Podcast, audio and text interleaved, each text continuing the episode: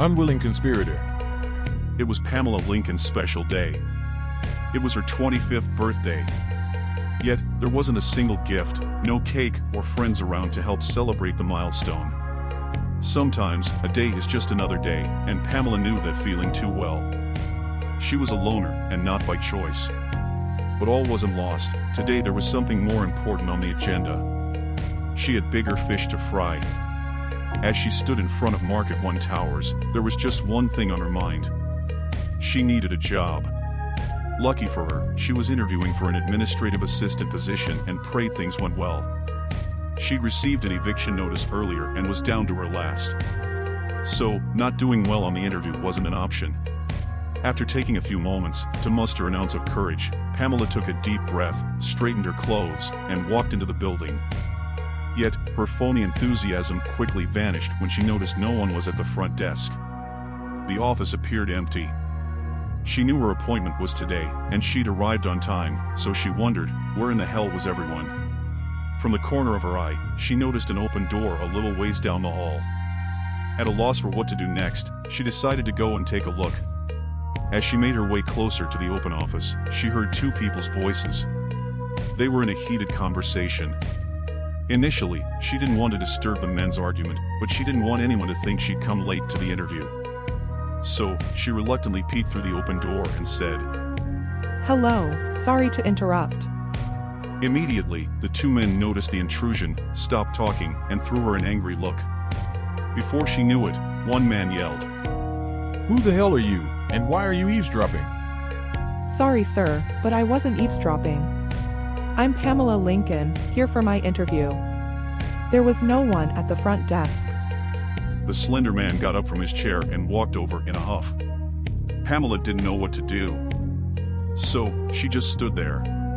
The man walked her into the hall and said, Wait for me in the conference room. I'll join you in a moment. In a panic, Pamela backed down the hall, looking for the conference room, but she could still hear the two men arguing. She wanted to leave, but she needed this job. She walked into the room and took a seat. As she waited, she noticed the modern design of the office, but something felt off. Again, her inner voice said, just leave, but that wasn't an option. She'd submitted her resume to several companies, and Just Exports was the only place that called her back.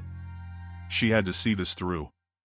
As her courage returned, the argument down the hall stopped, but the sound was quickly replaced. The men were now fighting. Pamela's heart nearly pounded out of her shirt. There was no way out of the building without passing that office. She got up and moved a chair by the door. She didn't know what good that would do, but it was something.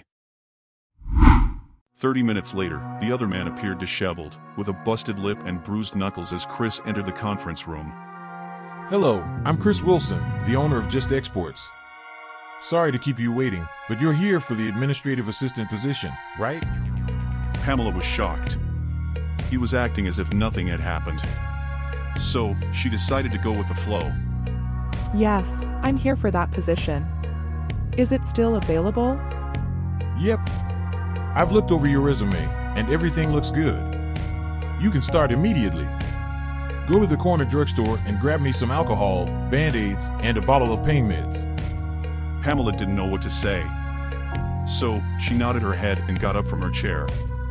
Chris smiled and echoed. Welcome to the team. When she returned with the drugstore items, Chris took the bag and handed her a stack of papers. Fill those out.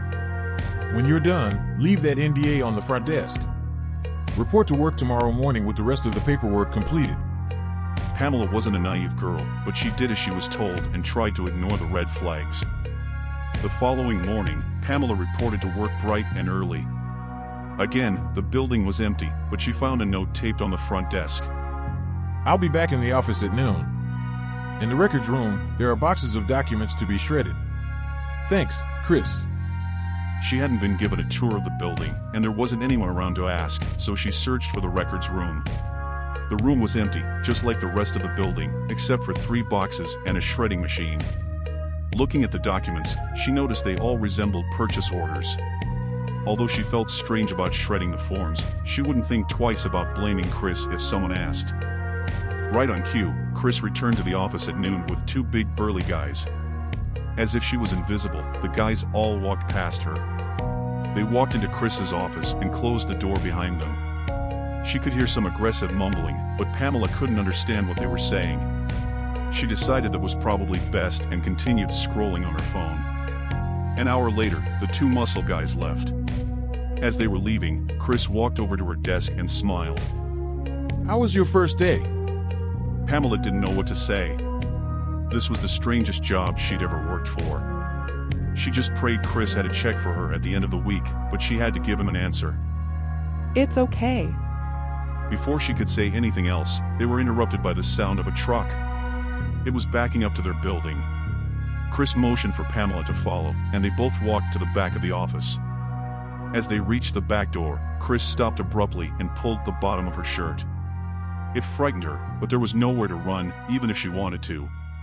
He looked her dead in her eyes and said, Remember, you've signed an NDA.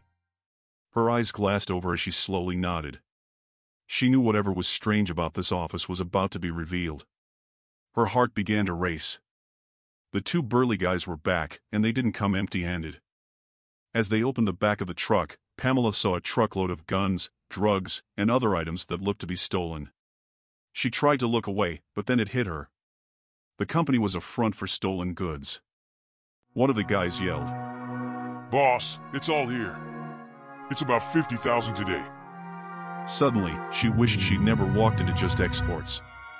She needed an escape plan, just in case things went wrong. But for now, she decided to just do as she was told and keep her mouth closed. Before she knew it, three months had passed, and the stolen goods never stopped coming. On the bright side, Chris paid well. It was the only thing keeping her at the job. However, this day felt different. Instead of the two burly delivery guys, a woman was standing in the middle of the lobby. She was dressed to impress, in all designer clothes. Clearly, she wasn't delivering the goods today, but maybe she was the mastermind. You know, the brains behind the operation. Pamela always thought this production was bigger than Chris. But she couldn't let her imagination run away. Something big was going down, and she had to stay alert. The woman turned as Pamela entered the lobby. She smiled and introduced herself. Hello, I'm Ms. Kitty. Pamela smiled back as she tried not to laugh at the name. It sounded like a stripper's name, but the chit-chat was cut short. As Chris heard her voice, he ran out of his office with a nervous smile. He was also giddy. Now, Pamela knew she was onto something. This woman was important. Seconds later, she heard the familiar sound of the truck backing up to the building. They all walked to the back of the office. As the truck doors swung open, Pamela almost fainted. Instead of stolen goods, the truck was packed with people. Pamela's heart sank as the pleasant Miss Kitty transformed before her eyes. Get out of the truck. The ladies quickly formed a single line and exited the truck, while Pamela tried to hide her tears. In silence, the women waited for their turn to use the bathroom, while Kitty and Chris disappeared to his office. This was too much for Pamela to bear. She had to do something. When the coast was clear, Pamela swiftly asked one of the ladies where they'd come from. The woman stared directly into her eyes, but refused to answer. The pure terror on the woman's face turned Pamela's pity into anger. It was one thing to keep her mouth closed about guns and drugs, but not human beings. She had to put a stop to this. However, she had a big problem. If she went to the police, she might be arrested as a conspirator. She'd been working at the company for months. She couldn't claim ignorance of the company's suspicious dealings because no one in their right mind would believe her, but she knew there had to be a way to help the women. Right now, all she could do was run to the conference room and grab the coffee supplies. The least she could do was give them something warm to drink. As the women took the coffee, most slightly smiled as they sipped the warm drink, but the horror of what was next was still present. Chris appeared from nowhere. Immediately, Pamela feared she'd be scolded for giving the women coffee, but Chris didn't seem to care. Instead, he ordered the women to the floor and yelled. Y'all are spending the night here. Pamela knew something must have gone wrong, but this was her chance. If she was going to save these women, she had to act fast. Quickly, she screeched. I'll stay with them. If you keep this up, you'll be Employee of the Month. Pamela played along and replied with a fake smile. It wasn't long before Kitty and Chris left for the evening. Pamela knew it was time to spring into action. First, she went to the safe in Chris's office. She'd seen him put large sums of cash in the safe plenty of times, and she knew where he had the code. After opening the safe, she quickly removed about $40,000 and hid it in a trash bag. Now, it was time for the great escape. Since the doors were chained shut, Pamela knew she had to use another way out. She'd been planning for this date since she started working at Just Exports. However, she didn't anticipate company. The only way out was through a small bathroom window. She'd measured the window months ago and knew she could squeeze out, but it would be tough on the other women. So, while the ladies slept, Pamela dropped the trash bag of money out the window and climbed out. She ran two blocks down to a pizzeria. She was formulating what to say as she went. When she reached the pizza place, she told the solo employee she'd been mugged. He stopped what he was doing and called the police.